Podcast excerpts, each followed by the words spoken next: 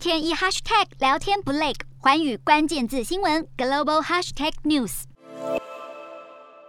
对于普丁杀红眼的入侵行为，全球各地掀起反战，如雨后春笋般声援乌克兰。欧洲的法国巴黎，数百人聚在一处广场举行示威游行，看到烽火连天的乌克兰，他们的心都碎了。英国伦敦的俄国大使馆外有乌克兰民众聚集抗俄，他们对俄国入侵自己的国家非常愤怒。在希腊也有民众到俄国大使馆前抗议。镜头前一位乌克兰籍的妇女听着电话频频拭泪。虽然她已经居住在希腊很长一段时间，但她仍心系着乌克兰。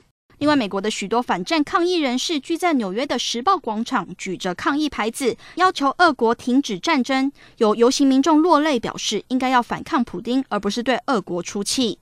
俄国也出现示威潮，警察逮捕超过一千七百名反战抗议人士。全球出现一波波声援乌克兰的浪潮，只希望战争早日平息，还给乌克兰民众一个平静的生活。